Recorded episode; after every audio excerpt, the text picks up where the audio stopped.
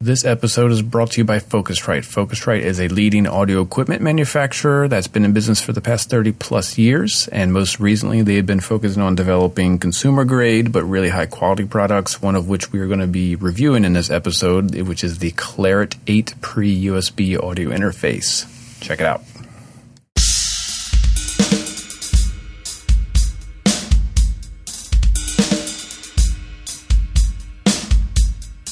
What is up, everyone? Welcome into episode 145 of the Modern Drummer Podcast with Mike and Mike. My name is Mike Johnston from Mike'sLessons.com. My co-host, who will be joining us shortly, is Mr. Mike Dawson, managing editor of Modern Drummer Magazine. First things first, let's take a second to listen to the sweet sounds of Mr. Robin Stone. Nice, buddy. After Mike and I get all caught up, we will be talking about education. We'll be talking about the blues shuffle in reference to Jim Riley's article in the July issue. Our featured artist this time is Umphrey McGee's Chris Myers.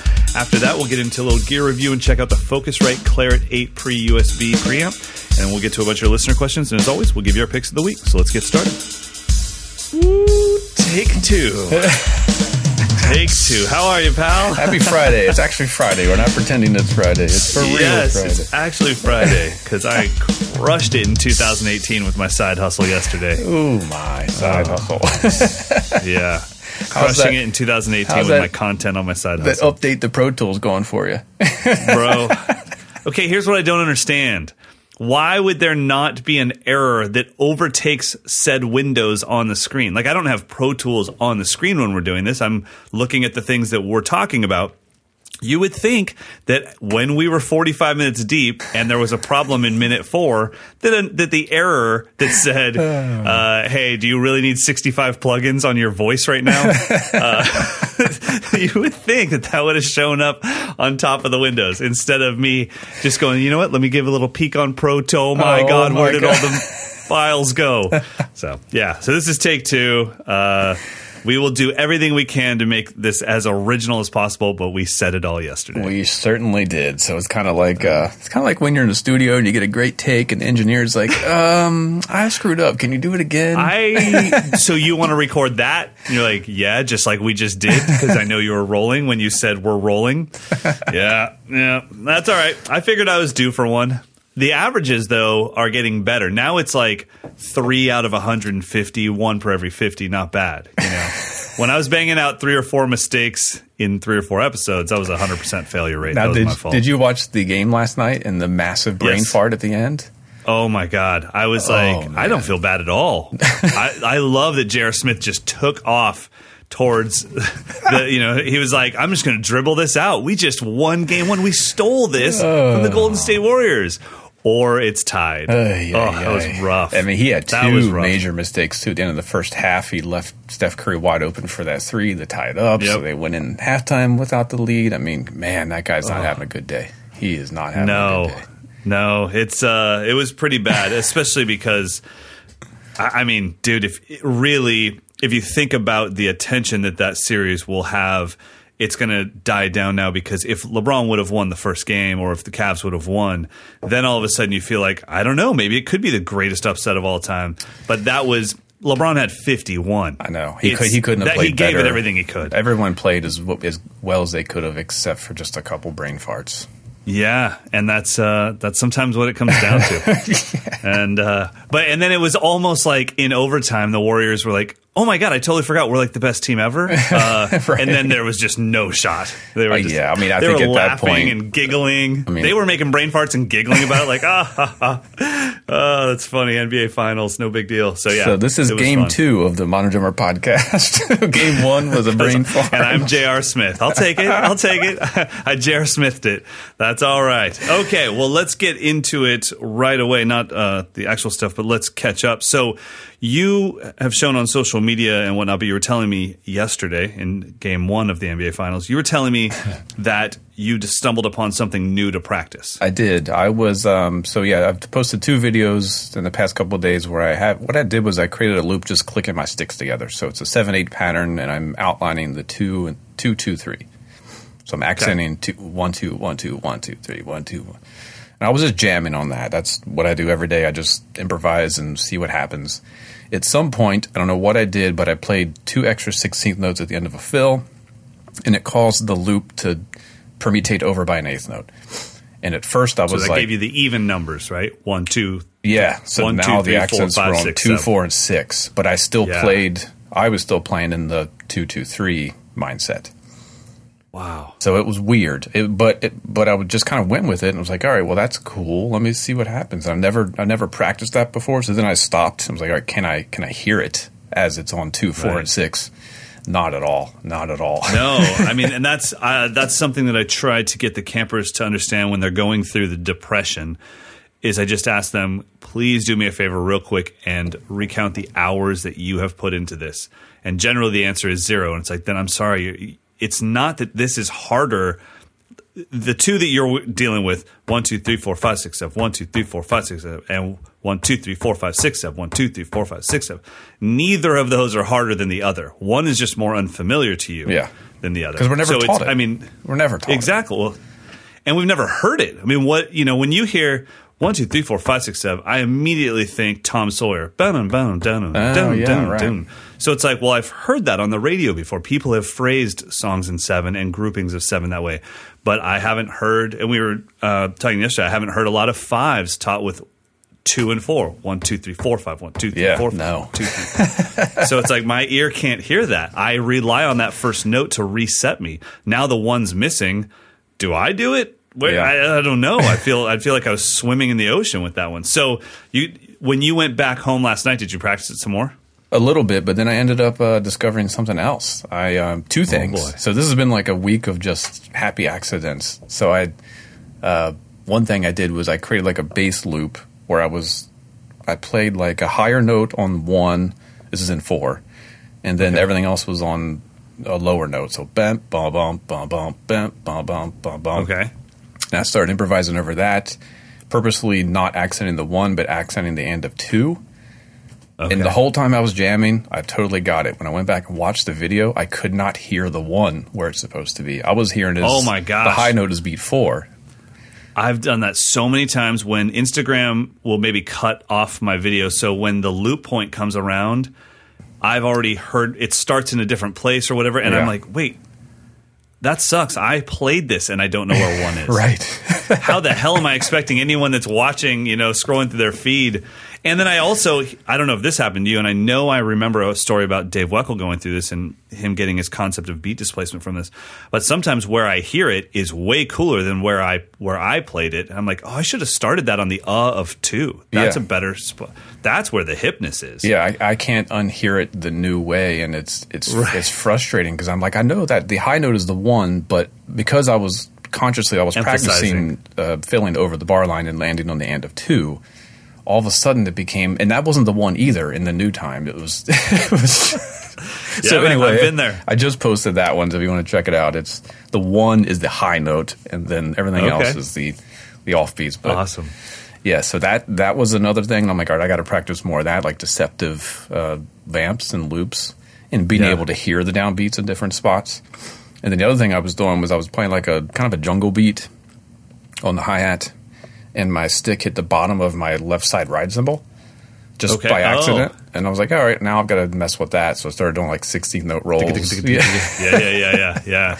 All this stuff that I'm like, am I ever going to use this? Who cares? It's still fun. It doesn't matter. It's fun. It keeps you – and it's almost like a little bit of a speed bag vibe where once you get it rolling, it's almost doing it on its own. But you're like, if I even flinch, this thing will fall apart. Yeah, it's so dependent on the physics of that up and down motion and the rebound, and it's pretty cool. Well, I spent the last. Oh, go ahead. I was able to. What was fun was I was able to slowly open the hi hat and then crescendo on the ride, so it became like a one handed cymbal roll. Nice. It was pretty neat. That's pretty cool. I don't play jungle music, use that. But it was fun. Hey, it'll show up 6 to 7 years from now when you don't even remember ever practicing it. Yeah, what were you working on?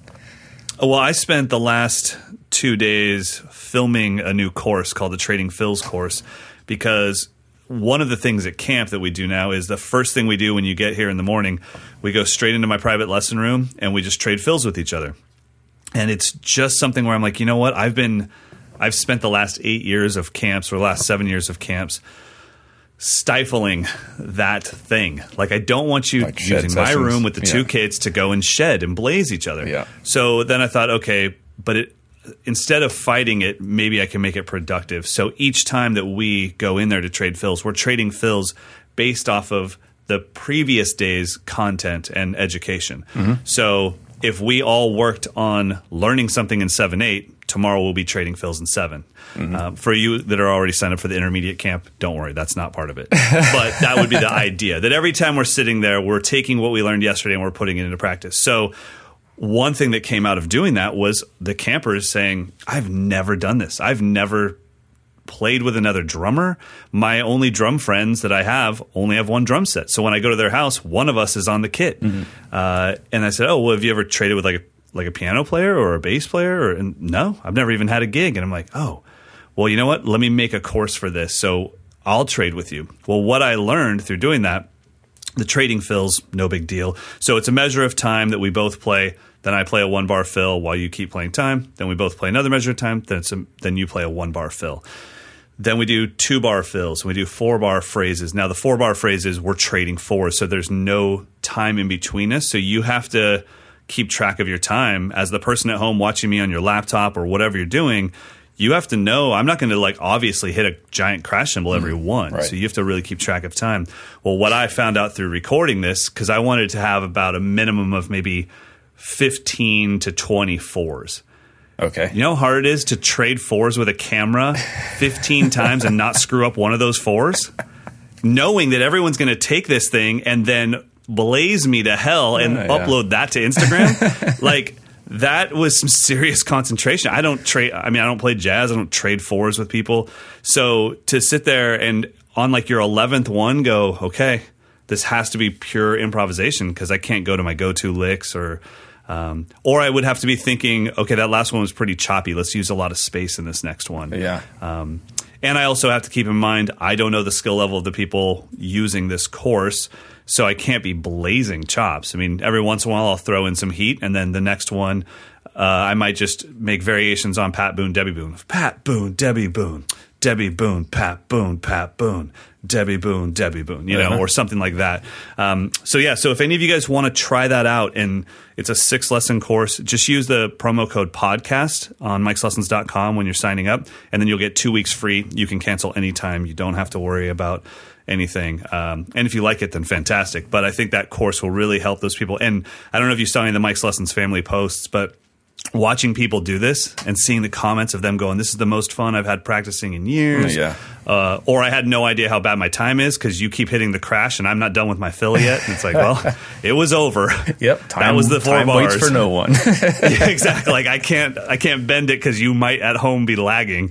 So that's what I was working on. Nice. And just then yesterday watching all the videos pour in of people actually doing it was really cool. So that's cool. I mean, that's like the bulk of my practice is going to the point of mental and creative exhaustion and then keep going. And that's when all this stuff happens. That's when the displaced loop thing happened. That's when the one-handed roll thing. It's all right, I've played everything that I'm comfortable with. Let me try some obnoxious stuff. And then at some point it kind of settles into a new, what is this? Yeah, that's where you come up with those grooves like a Robin Stone groove. Nice. Yeah, how is that? Anyways, intro today was brought to us by Robin Stone. Killing it. Were you on board with me for a second, thinking that I was actually talking about something serious? No, that was awesome. Well done. So yeah, Robin Stone, that was our intro beat. Robin did the crazy blast beat, outro beat a couple months back, and he said, here's a blast-free beat for the show. So Robin is an Australian drummer, amazing metal drummer, and he is using a vintage Sonar Light Kit, 10, 12, 16, 22. That's from 1987. He's got a 8x14 Birch Sonar HLD 580 snare. No idea what that is. He says it's very rare. I know Robin's a Sonar freak, so. And we don't know what it is, so that means it's very rare. And a new company I never heard of, which is a Turkish-made but Australian-owned company called Rec Cymbals. They sound nice. RECH, yeah. Very cool. His mics are standard Audex i5 on the snare, Sennheiser E602 on the kicks, and he's got some unusual mics, grit microphones on the toms. Never heard of them. Got to check them out. And he's using the 12-gauge shotgun shell mics as his overheads, which I've seen them. I've not tried them. I want to try them, though. And those are literally made out of shotgun shell casings, right? Yeah. I mean, just for the outer part of it. which would be, if I get those, that'll be the only weaponry in my house. I know. I'm with you, buddy. Well, actually, Sean Owens, camper podcast listener, brought me a tomahawk.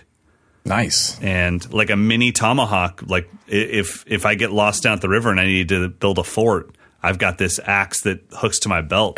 And I was like, this, and he designed it and everything. And it's, I mean, it's legit. It's pretty rad. So I have my first weapon, but I'm too scared to take it out of its plastic baggie. So what are you going to do with that? Hunt squirrel? No, I don't know. I just know that when stuff goes down with the zombies, I've got about 18 seconds to get that bag open and buy myself another 18 seconds as I shut down one zombie before the next get me. But it doesn't matter because it's got like a panic whistle attached to it.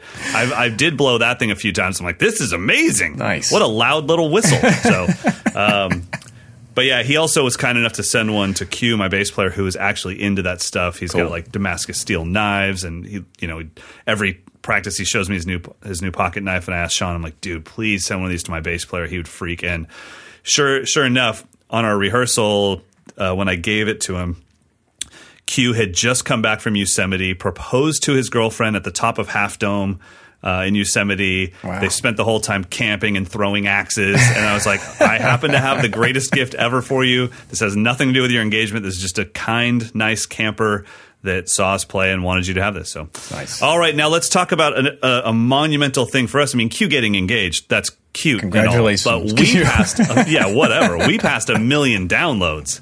We sure did.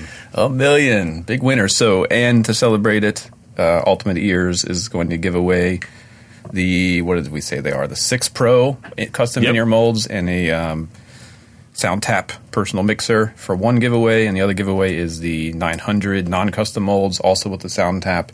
The entry form is live currently. You have, I think, 27 days remaining to enter. You can enter every day. There's various different ways. So if you go to the show notes, there's a link there. We'll be blasting it with an email. It'll be all over Modern Drummer's Facebook page. There's many different ways, but you can enter every day. So I would get in, you know, for the next month, just enter and get yourself a chance to win. Yeah, because I can't leave home without my UE6 Pros. I'm addicted to them. So, all right, let's get into education. And this is something that when I saw this article, I was really impressed by what Jim did. And speaking about Jim Riley's article on the Blues Shuffle in the July issue of Modern Drummer. Yep, just out now, and fresh off the presses. Yeah, and he really, really didn't try to be cool kid, let me write the hardest exercise ever that you'll never play. It was like, okay, exercise 1. We take out the middle note of a grouping of triplets, and that gives you your shuffle pattern. Yep. So for any of you that don't know what a shuffle is or don't know when people refer to the shuffle rhythm, if you have a single bar of eighth note triplets, one enda, two enda, three enda, four enda, and you drop the and, then you would have one and, a two and, a three and, a four, a one, a two, a three. And then you're shuffling something. You could be shuffling your bass drum, your snare drum, your ride cymbal, or whatever. Well, the blues shuffle and shuffles in general are generally built out of shuffling the ride cymbal pattern, which is different than the jazz standard pattern, which starts with a quarter note. Yeah. Right? Yeah. I think that's usually like a red flag for real blues musicians that they hear a drummer playing the jazz pattern. It's like, right. Nice try, but give me the whole shuffle. Yeah. You got to finish it out. You got a couple of missing notes there, some uhs on 1 and 3. And so what you and I were talking about is as he's walking you through this, or did you want to listen to it first? Yeah, let's drop in. He opens up the video, which again is linked in the show notes. It's live on moderndrummer.com. He's playing along with one of his tracks from his book, and we can kind of hear him really laying it down. I love his snare drum sound. So let's check out Jim playing the blues shuffle first.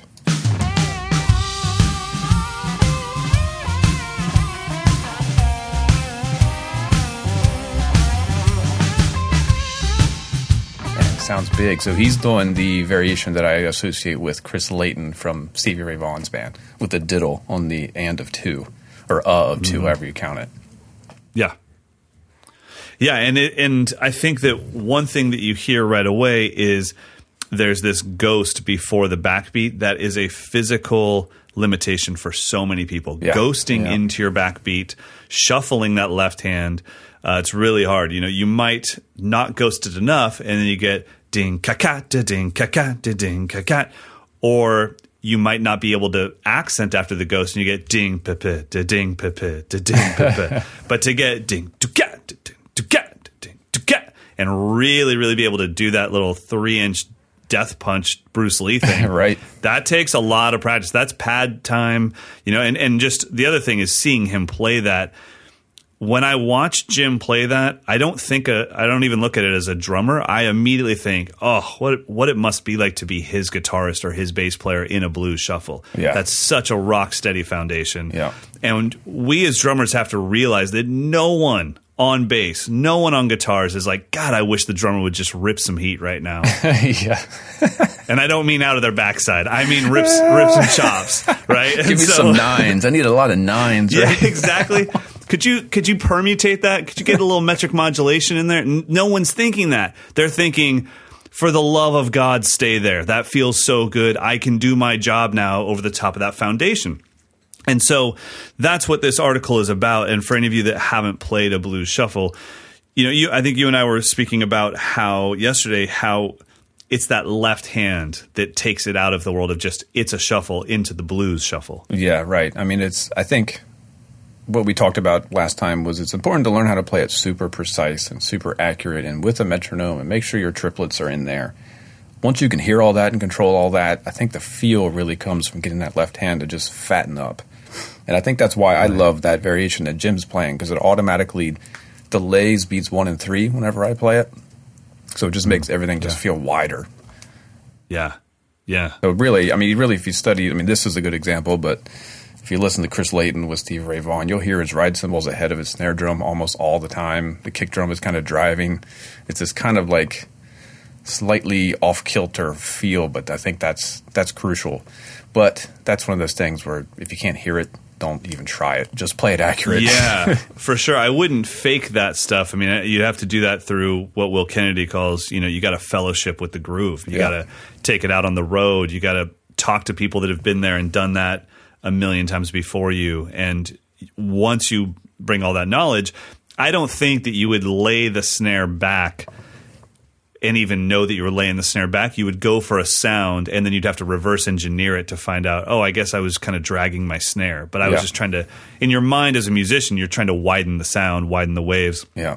And I think, like you said, listening to that Stevie Ray Vaughan stuff and really spending time listening to the music. And then the other thing that I think always gets forgotten when you're learning grooves is, do you know what type of fills go with those grooves? Do you know where the crash is? Oh, yeah. There's a lot of styles where, you know, if you crash in certain spots in a reggae groove, it's going to be illegal.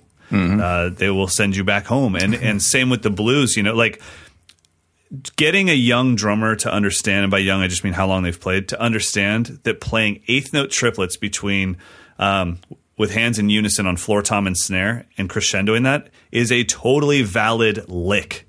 Yeah. Blum, blum, blum, blum, blum, blum, blum, I mean, it's essential. You know it's what? Essential. I've learned from having to do that a few times, subbing for Carter on The Lion King. I cannot play unisons very well. Really? Like those kind of builds. There's one measure where it is triplets with both hands between the snare and the floor tom. I'm like, man, why is that the most difficult thing in the entire show for me? Why does that turn into a single stroke roll by beat 4? I mean, I inevitably have to kind of like you know, bail out of it by the end and just play on the snare drum. It's wow, because I just don't practice it. So now it's part of my warm up routine. It's unfamiliar. Yeah, and I think that when you're looking at this article that Jim wrote, it's pretty easy, especially for the Instagram generation, to be like, oh, I could totally do that. It's not about that. Could you make it feel the way Jim's making it feel? Oh, man, probably I would love to see a stream of legit shuffles on Instagram. Wouldn't that be awesome? Oh, man. Shuffle Saturday. I think we could get it started. We could get a little hashtag going. So, yeah, definitely check out the article. It's just The Blues Shuffle by Jim Riley in the July issue. And if you haven't picked up a copy of his book, please do that. Obviously, you're going to get a great book, but more importantly, you're going to get really what would have cost anyone, you know, tens of thousands of dollars to track, which is these amazing play-alongs that are played with a really legit fashion. Good length, too. Sometimes in play-along CDs, it's a minute and 30 seconds of a shuffle, and you're like, oh, I was just getting into it. But he's got actual songs on here, so it's really cool stuff. What's his book called again? Is it Survival Guide for the Modern Drummer? Highly recommend. You know, also highly recommend his Nashville Number System, because it also has really great play-alongs. So he's got two books with pretty amazing play-alongs. Definitely check them out. I love it. All right, let's get into our featured artist. I will be straight up with you. I didn't know who Kris Myers was. I did my research, and what I found out was that Kris Myers is a top-level country drummer, funk drummer, fusion drummer. prog drummer. I was like, what? So the first thing I looked up with Umphrey's McGee, I hadn't listened to them in a while. First thing I looked up was just whatever showed up on YouTube. And I see this concert with Joshua Redman. And I was like, okay, that's the wrong band. There's no way Umphrey's McGee is gigging with Joshua Redman. I had the thing on all day yesterday, and it's very almost Snarky Puppy-esque. It was just amazing, and I loved it, and it had elements of funk and stuff. And then I go to their newest album, bro. I just don't know how you could even make it work when every song is fantastic, but it's almost a different genre. Yeah, they're not trying to be shy about anything. They go for it. If they're going to play rock, they're going to play rock. If they're going to play funk, they're going to play funk. But they play it all so legit. Yeah, I mean, it was really, really cool stuff. So how would you describe Kris Myers' style? All around, I think. Yeah. All around. I mean, kind of in the Jim Riley mold, where give me a genre and I can nail it and it's going to sound right, and I'm going to play with some of my own flair, but I'm going to play the style legit. It's not like a fusion drummer playing straight-ahead jazz or a rock drummer playing a shuffle. He's kind of authentic in that kind of like transparent way. I guess it's... for me, it's like, this is what you want a modern drummer to sound like. Yeah, I mean, he definitely epitomizes the word professional drummer, or the term professional drummer, to me. Right. Like, that's what I would expect. I think, honestly, it's kind of funny, but Kris Myers is what I expected all drum teachers were like when I was a kid. Yeah. Like, you can just do everything. You're a drum teacher. Right. How did you accept this position unless you can do everything? And when I watch him, it's just like, oh, my gosh, I wish that was what a drum teacher was, because then everyone would have such great fundamentals underneath them for all styles and everything. Because when he plays funk, it's funky. Yeah. Like, he's killing that stuff. But when it's almost like bar rock, he's killing that stuff like he doesn't have great technique, or he doesn't, that he can't play the choppy stuff, but he can do everything. Yeah, so we got an exclusive board feed from a recent show. So we're going to drop in some audio from the song Looks. This is all live. I think this is the monitor mix, so what you're hearing is exactly what the band's hearing. Wow. So there's no editing. This is just straight live. So let's check out a little bit of this. The song is called Looks by Umphrey's McGee.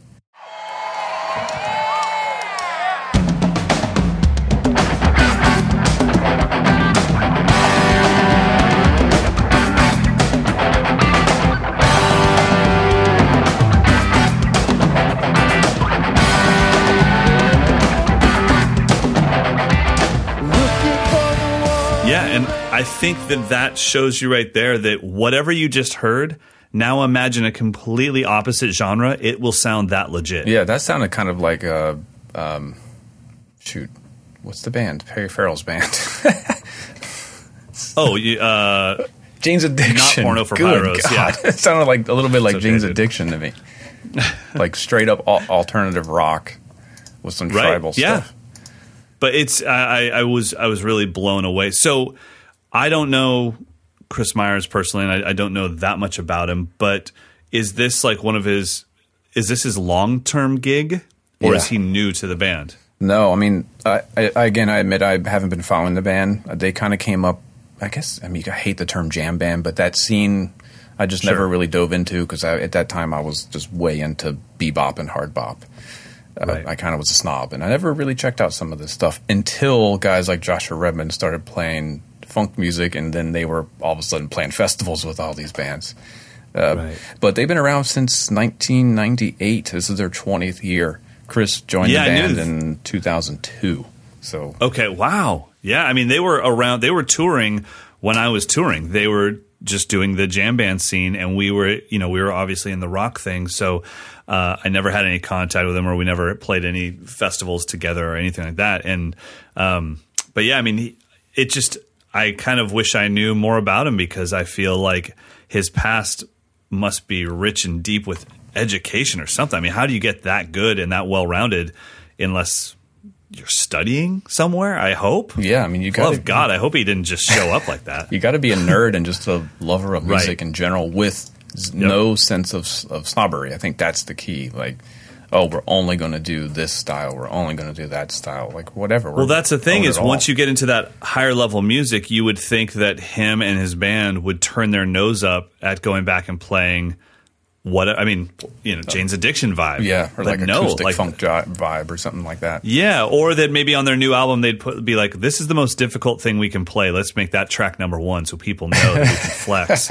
But instead, track number one is like this throwback thing where I'm like, "Wait, I'm so confused. Is this like an '80s band? What is going on? Like an '80s pop band?" And they just they crush everything. It's funny on the new album. I heard quite a bit in maybe one or two different songs. I heard like a lot of Mute Math influence. Oh, okay. Now, maybe not influence, but because obviously Umphrey's McGee has been around for a long time. But I heard that vibe of like, this could totally be on alternative radio stations easily. Yeah. Like this isn't a jam band. So yeah, I think it's definitely one of those things where if you need every song to sound exactly the same when you buy a CD, this is not the band for you. Yeah. If you want to put on an album and let it play all the way through and get a ton of different vibes, but all killing it, then this is probably the band for you. Yeah. So he's amazing in his setup. So he is on the cover of the July issue if you haven't seen it already. So it's a whole story about the making a new record and all that. His kit is one of those new Music City Pearl Reference Series kits. Yeah. The drums sound great. He's using a hybrid exotic snare, which I think that's the one that's like got some fiberglass in it. I think it's fiberglass and Kapor wood. pretty cool. Of course. He's got a 10-inch popcorn snare. He's got a pretty big kit. So it's a drummer's kind of dream setup with tons of toys and fun stuff. 6-piece kit, bunch of cymbals, bunch of like stacker things, SBDS pad, side snare, all the cool stuff. Looks like he's got an extra bass drum pedal over. What's he got going on there? I think he might have an electronic pedal to the right of his main bass drum pedal. Yeah, and he's got. I mean, yeah, I really was kind of blown away by the whole thing, and he's definitely somebody that I'm going to be following from now on. And I also want to do a YouTube deep dive and see if I can find more videos of him playing by himself without the band, because that video that you showed me of him. Was it warming up backstage or whatever? Yeah. So Miguel Monroy he's on staff here. He went to the show and went backstage and hung out with Chris Myers and filmed him on his practice kit. So he travels with a 4-piece kit. It's backstage and he legit practices every day. So yeah, I thought we should drop in, rather than just doing technical warm ups and all these chops things. He actually is reading charts. So. There's a bit where he's playing the tune Actual Proof by Herbie Hancock, which originally featured the great Mike Clark on drums. So we got a clip of him playing the tune down by himself. There's no keyboard or bass to keep track of the form. And he's just kind of jamming in a Mike Clark style. Totally different than what you just heard in that previous track. So let's just drop in a little bit of that.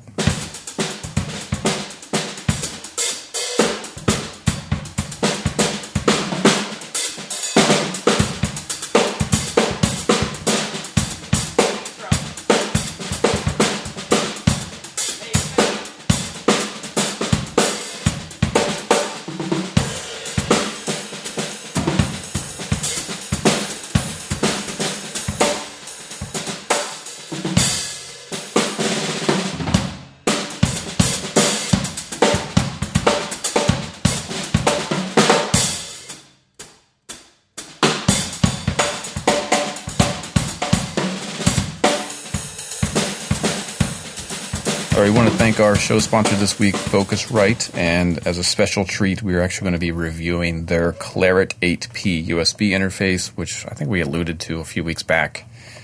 So thanks, Focusrite, for sponsoring the show. Talk about this interface. This is an $800 USB interface, so it'll work with PCs or Macs. It's got 8 mic pre XLR inputs. independent control, obviously, for level and all that. Comes with its own software, which was cool because you can create totally separate headphone mixes for 1 and 2, so you can have, you can bounce the tracks coming back from Pro Tools or whatever, however you like, for 2 sets of headphones. What else does it have? It comes with the Red EQ and the Red Compressor. Those are 2 free plugins. Those are kind of world-renowned EQ and compressor plugin. I think Chris Lord Alge uses the Red Compressor on all of his mixes. Nice. So here's the positives. I plugged it in. It worked. Everything was cool. No problem whatsoever. You didn't have to learn how to make it work. I just plugged it in. I mean, I did end up downloading their software. I don't think I needed it because I was able to open up Ableton Live and it was showing up and I could just record right away. But having that software allowed you to adjust the levels of the click and all that kind of stuff. Nice. Things you might want to consider.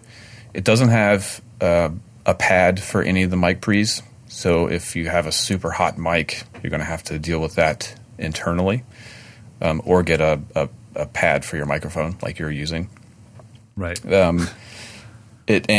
Which was no big deal. I was able to make it work fine. My overhead mic in the samples we're going to check out was the Shure KSM44. Initially, when I didn't have the pad on the mic engaged, it would just give me a ton of signal that I couldn't really get the mic pre where I wanted it. But once I engaged the pad on the mic, it was totally cool. No clipping, no issues whatsoever. Super clean. The 2 channels 1 and 2 were on the front of the interface. Again, no big deal. It's kind of cool if you want to quickly plug a guitar in or something.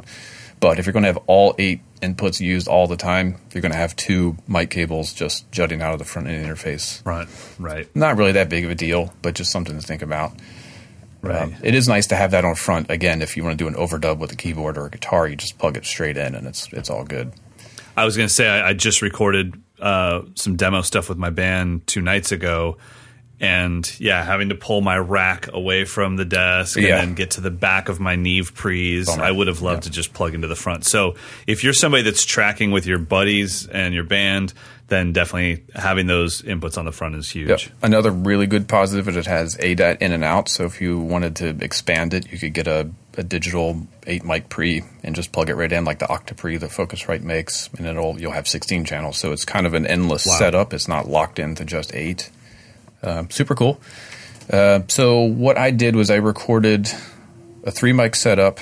So I've got Shure Beta 52 inside the bass drum, kind of right where the spur mount is, aimed at the batter head. I've got a Shure SM57 on the snare, just typical spot, and I have the KSM44 overhead, maybe 5 feet off the ground, right above the bass drum pedal. So it's kind of, that's my overhead. So nice. I wanted to give us, so what we're going to hear is what the interface sounds like, completely clear with no processing whatsoever. So you'll hear that. I mean, this is why I don't like saying that no EQ, no compression when you record, because you're going to hear some stuff in there that's no fault of the interface or the microphone or the drums. It's just cumulative proximity effect and all that kind of stuff. Right. So this is the full mix, those 3 mics with no processing whatsoever.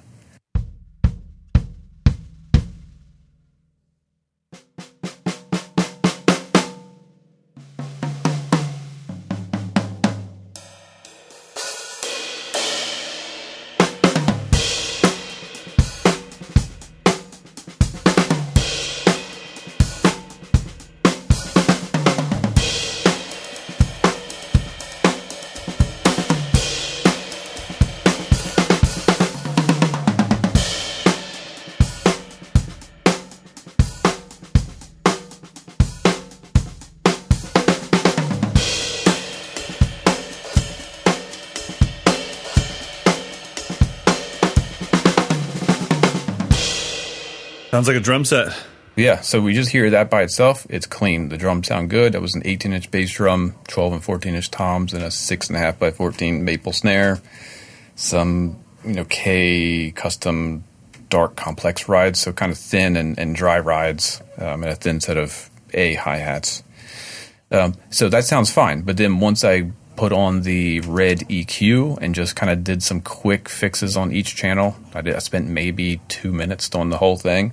So you're going to hear it clear up a lot. So this is the same exact recording with the Red EQ on each channel.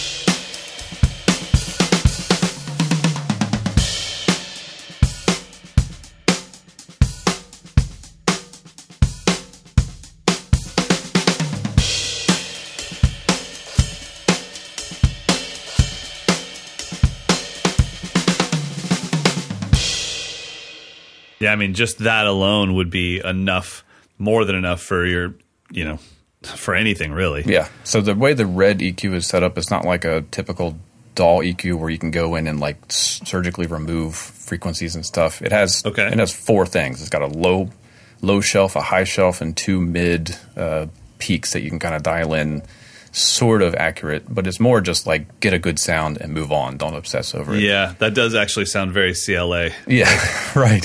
He'll have like a sweetenizer knob on his plugin, and that's it. Exactly. And it's like, I don't know what it's doing, but it's sweetenizing it. Yeah. Okay, then you dropped in the compressor? Yeah, so now this is the same exact recording, but I dropped in the Red compressor on all the channels, and again, just did enough to kind of tighten things up. I didn't go crazy with it. So this is the same mix now with the compressor added.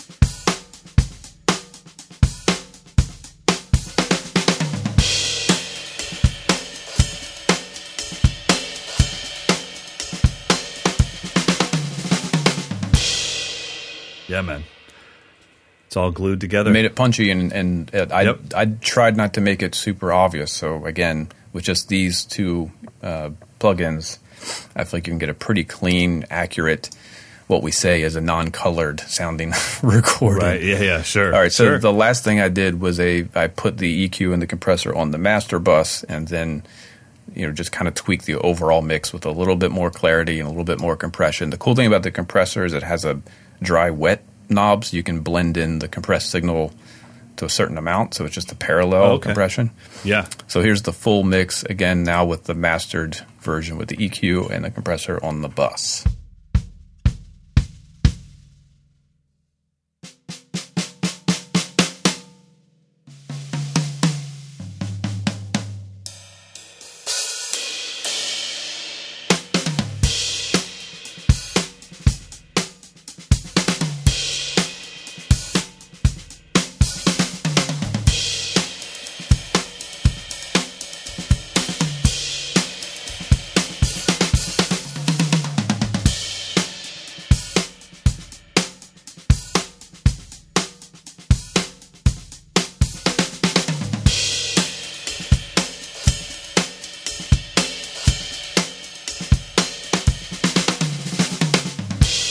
I think in that one you can hear it's a little bit more polished. But yeah, it just sounds finished. Yeah. It sounds usable, like, okay, cool. Now I can upload this to wherever I want. Yeah, exactly. So that's the Focusrite Clarett 8Pre USB. Awesome interface. And how much is it? It's $800. So basically you're paying like $100 per mic pre, which you can't do that anywhere. Right, that's amazing. Yeah, so that's absolutely amazing. Super cool. So if you're looking to get a little home studio set up going, this would be a great kind of centerpiece for your studio. And they're offered various promotions where they'll give you free plugins from other companies and stuff. So it's pretty cool. Definitely dig it. So awesome. That's it. Where are we at now? It's time to get to some listener questions. Okay. So what do we got here? First one is, this is from Steve Smith from Sacramento, California. Hey. He says, my question pertains to playing backbeats on a snare with the snares turned off. I recently developed the drum part for an original rock song that has a tom-based halftime tribal-sounding groove for the verses, and the snare has the snares off, and a more traditional halftime groove on the ride, kick, and snare for the choruses. Due to the quick transition from verse to chorus, it's difficult for me to reach down and turn the snares back on for the halftime chorus groove. So he's been playing the groove with the snares off the whole time. Right. Says, I like the way it sounds, but I feel a little uncomfortable playing backbeats with the snares off because of all my years of playing. I've not heard anyone do this.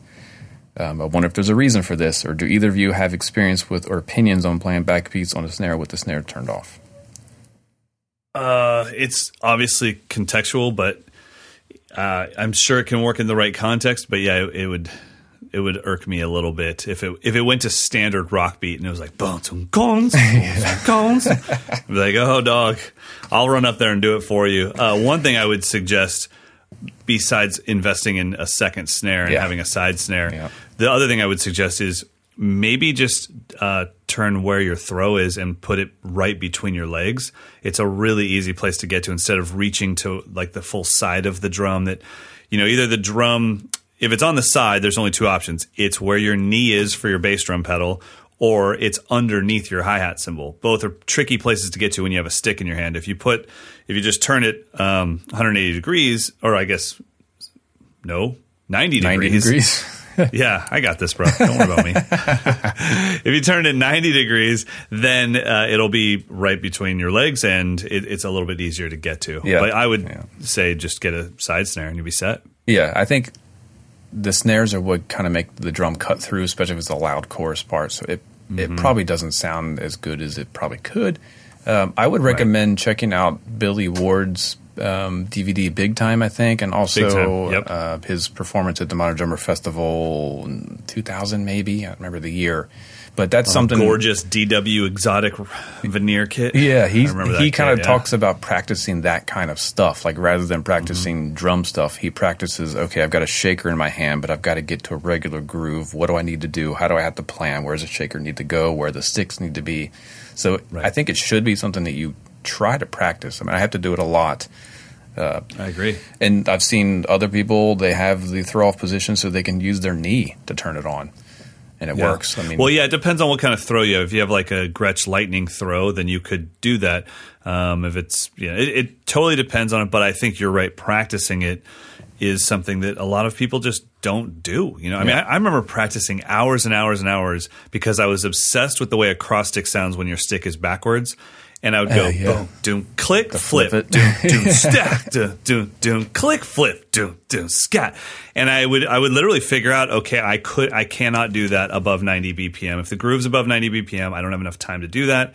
I'm going to have to suck it up and have a cross stick with my, the tip in the normal position. Now I actually like that cross stick sound because it has a little more earthiness to it, where the backwards cross stick is almost like a sample. It's like a clave. It's like a clave. It's cutting through. So, but practicing those things, feeling that your stick in your left hand has just cracked, but it hasn't broke. It's cracked, but you can feel it. So can you get another stick out of the stick container? Now you're playing with two sticks in one hand, and you drop the one that's cracked. Like, I used to practice that stuff all the time, man. That happened to me on a gig recently where I was like in the chorus, I was really kind of nailing the ride. I'm like, oh, this thing's going to go. So I had to just find a spot within the phrase, not at the end of a phrase, where I could just quickly grab another stick. Yeah. And sometimes I'll make it the crash of one is a crash and a release, and the stick goes flying off the cymbal while I get another arrow out of my Katniss arrow sheath. So, I mean, if you're going to do it, might as well make a production out of it. All right, next question. All right, this one's from Jerry. He says, I've got a quick question about, I guess you had talked about using the Yamaha EAD on your practice pad. Yeah. So he says, I have a Pearl Midtown Bop kit set up with Remo silent stroke heads and the Zildjian low-volume cymbals. My question is, would triggering on the EAD have the ability to fully trigger a kick and snare sound, or does it only slightly alter the sound being picked up by the microphone? It would fully alter. It would fully trigger the kick because you can dial that in, but you would need to buy a second trigger for your snare. Yeah. all it's going to do, the other thing you're hearing is a microphone. So it's just going to slightly alter the sound. But it does have an in for a second trigger. So when Yamaha sent me the EAD10, they actually sent a second trigger for it. Me too. Yeah. And any company's trigger will work. But yeah, I would just trigger your snare, and then the kick is already being triggered by the EAD10 unit, and then you'd be set. Yep. I saw you playing around with it. It's fun. It's super fun. Yeah. And what I've realized is, I mean, the snare is a dual trigger input, so you could actually have a splitter out, and so you have one trigger on your snare that's just going to get like the rim shot sound. You could send another one to a tom, so you could have a second trigger on your tom, and there's also another trigger input for another tom. So you have a 4-piece kit. You could have 3 triggers, you know, trigger on each drum, plus the built-in trigger for the kick drum. So you have a fully triggered electronic sound, and the triggers are, and using the mic to blend in. And that module is pretty darn accurate. I didn't have to adjust anything with the trigger sensitivity whatsoever. I had to adjust the microphone volume was kind of peaking on me at times. I had to adjust that a little bit, but I mean, it's kind of like a plug and play device. It's pretty awesome. Yeah, it is. That was the one thing that blew me away was I took it out of the box. I was like, oh God. Here's the next day taken up. And then within 4 minutes, I was totally killing it. It was killing it. And I was like, this is great. In 4 minutes, I was like, why am I so good at the drum set? My kick has never sounded more precise ever. I don't know how I do it all in a day. God, I'm productive. So anyways, within 4 minutes, it was working great and doing what it had promised to do. So definitely check out the Yamaha EAD10. We'll definitely be doing a full product review on that thing. For sure. Third and final question. All right, this one's from Nick. Do either of you have experience working with musician unions? If so, what are the advantage and disadvantages? I'm going to give you a long answer. No. You've never been in the union? Nope. No. I mean, honestly, not enough need for one here in Sacramento, California. Yeah. There is a musicians union, but I've just never needed it. When I was living in Los Angeles, and I was pretty sure I was going to leave the touring world behind, I definitely considered it. But living here, you can call Jim and be like, Jim, you got any gigs coming up? Yeah, exactly. So in my case, I'm currently in the union because all Broadway musicians have to be a member of the union in order to do the gigs. Got it. I only joined the union because of that. I didn't. Prior to that, I'd gigging around locally, playing whatever, recording sessions and bar gigs and club gigs. There was never any kind of like need for that because anyone can play. But to do like the Broadway and I assume in LA studio stuff, at least it used to be, it's unionized, which is good because they maintain a certain amount of payment that you have to be paid. Everyone gets paid a certain, so you don't get lowballed. But you have to pay fees every year. When I was coming up as a teenager, I joined the union in my hometown in Maryland because I had no idea how to get gigs, and it did actually help me connect with some of the older crowds. I ended up playing a few more like weddings, and I joined like a brass band, certain things that just by being a member, I got my phone number got added to certain directories and stuff. I don't know how much of that's happening anymore in like local unions, but you might want to investigate it. The fees aren't really crazy expensive, so it can't hurt to just join. But yeah, if you're going to do anything in New York or LA, probably Nashville, probably not. I'm not an expert on that, but you're going to have to be a member.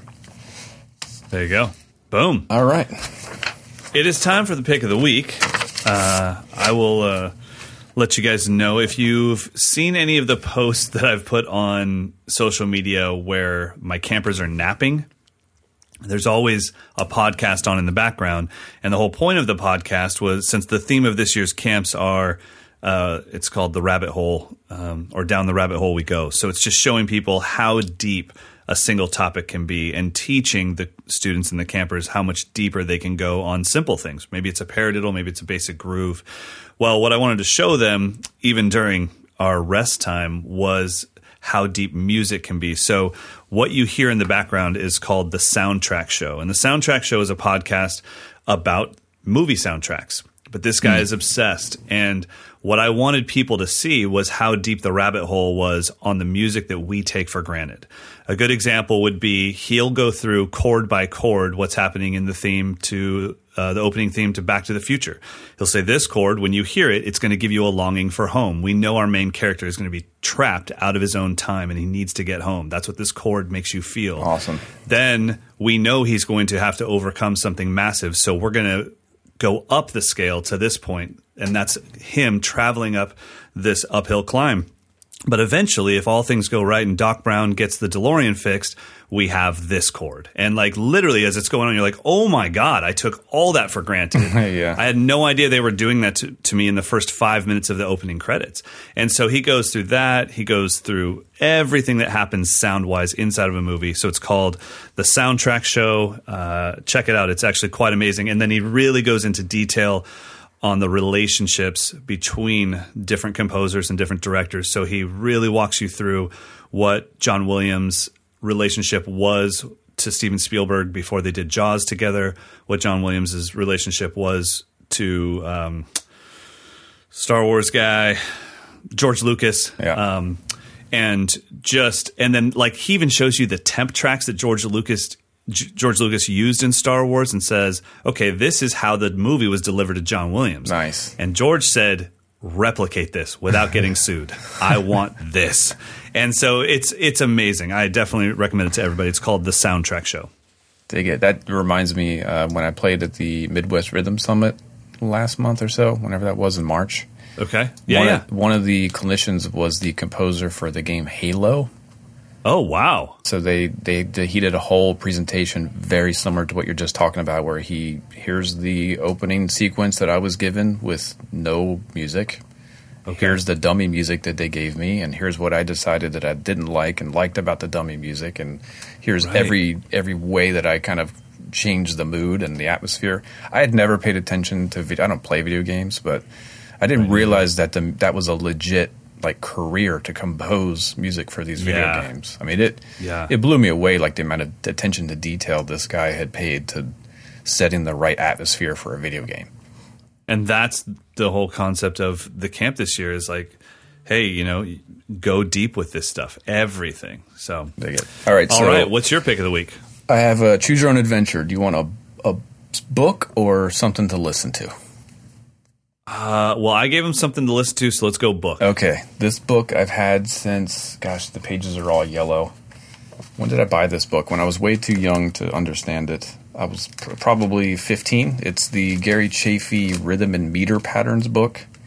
Oh, yeah. It is kind of the perfect test of, you know, if you've been practicing subdivisions and you think you got your eighth notes and your triplets and your sixteenths and your fives and your sixes and your sevens and your 32nd notes under control, he wrote a bunch of etudes that really kind of challenge all of that. Just the first two studies alone, I've been practicing them for darn near 20 years now. The first measure goes from sextuplets to sixteenths to triplets to fives to a 16th note with a decrescendo. And then he's got three beats of sevens, and then on beat four, there's a triplet.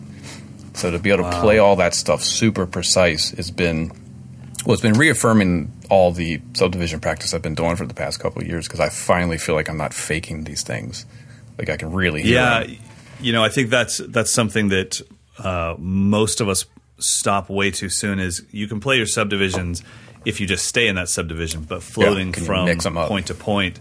Yeah, I mean, honestly, if I'm in eighth note triplets, and especially if it's only one beat of them or two beats of them, I can tell you for a fact I would not be able to properly predict one grouping of septuplets. Yeah, exactly. There's just no way. I mean, I would roll the dice and maybe I'd get it. So what's the book called again? This is the first of his pattern series. So it's the Rhythm and Meter Patterns. There are four books. This is kind of like the first one, and then there's sticking patterns, there's technique patterns, and there's time functioning patterns. I mean, it's a lifelong study similar to, you know, all the grades, master studies, stick control, syncopation. Yeah, I definitely feel like I finally am ready for it after 20 years of practice. Yeah. But it's a really, I mean, it you know, after the first two, I think he wrote them to kind of like the reality check of, you know, you really can't do what you think you can do.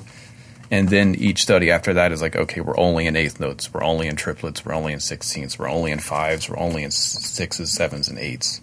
Okay. So each subsequent study focuses on one subdivision with all the different combinations of rests and all that kind of stuff. Yeah, that's another tough thing. I mean, I can play beats worth of them, but if somebody had me – actually, if I had to play the rhythm you were talking about, 2, 4, and 6 in a septuplet. Yeah, psh, yeah, right. No. Nay. So anyway, it's a good one. Awesome. Mine is all yellowed, and I'm still getting good use out of it. So I think everyone should have it if you're kind of like super nerdy ready about for subdivisions. It. Yes, yeah. Be ready for it. Yeah, it's not something you can just jam through. I'm working on Back in Black, and then that Chafee book. It's like, oh, okay, well, yeah, 3 pins of 3 and a 5 subdivision. Yeah. I'm gonna drop the heat on that in this new Tom Petty tune we're covering.